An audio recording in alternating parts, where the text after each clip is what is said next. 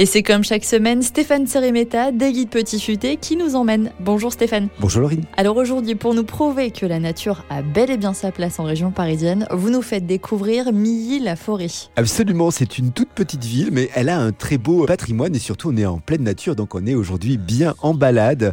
On est au cœur du parc naturel régional du Gâtinais français. Alors c'est vrai qu'on va faire de la balade assurément. C'est vraiment la destination parfaite hein, pour euh, ceux qui souhaitent euh, souffler un peu, prendre l'air, mais aussi on a de l'architecture, de l'art, de la nature, c'est pas mal. Alors notre sac à dos est prêt, quel est le programme Stéphane Je propose d'aller euh, rejoindre les forêts de Milly et des Trois Pignons. Euh, il y a une multitude de sentiers, on va être là tranquillement, on va flâner à l'ombre euh, des arbres. Et puis c'est vrai qu'on va tomber dans la forêt sur une œuvre complètement impressionnante, ça s'appelle le Cyclope. Et à quoi ressemble ce Cyclope C'est une œuvre d'art vraiment plus de 22 mètres de haut, donc imposante, en béton, en métal. Elle est en partie recouverte de miroirs, mais aussi d'un œil qui semble un peu veiller sur la forêt. Alors rassurez vos enfants, tout va bien se passer. Ce n'est pas un monstre, hein.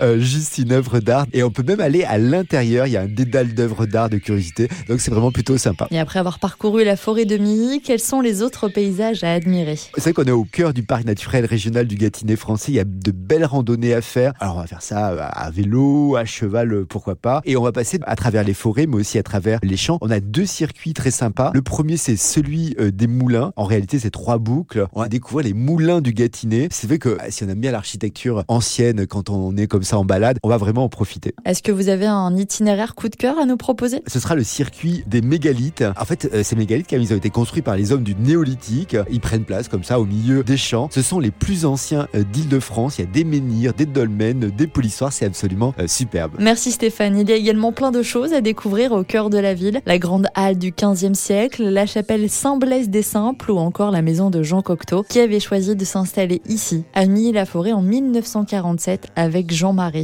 Et pour compléter votre séjour, rendez-vous sur le site petitfuté.com.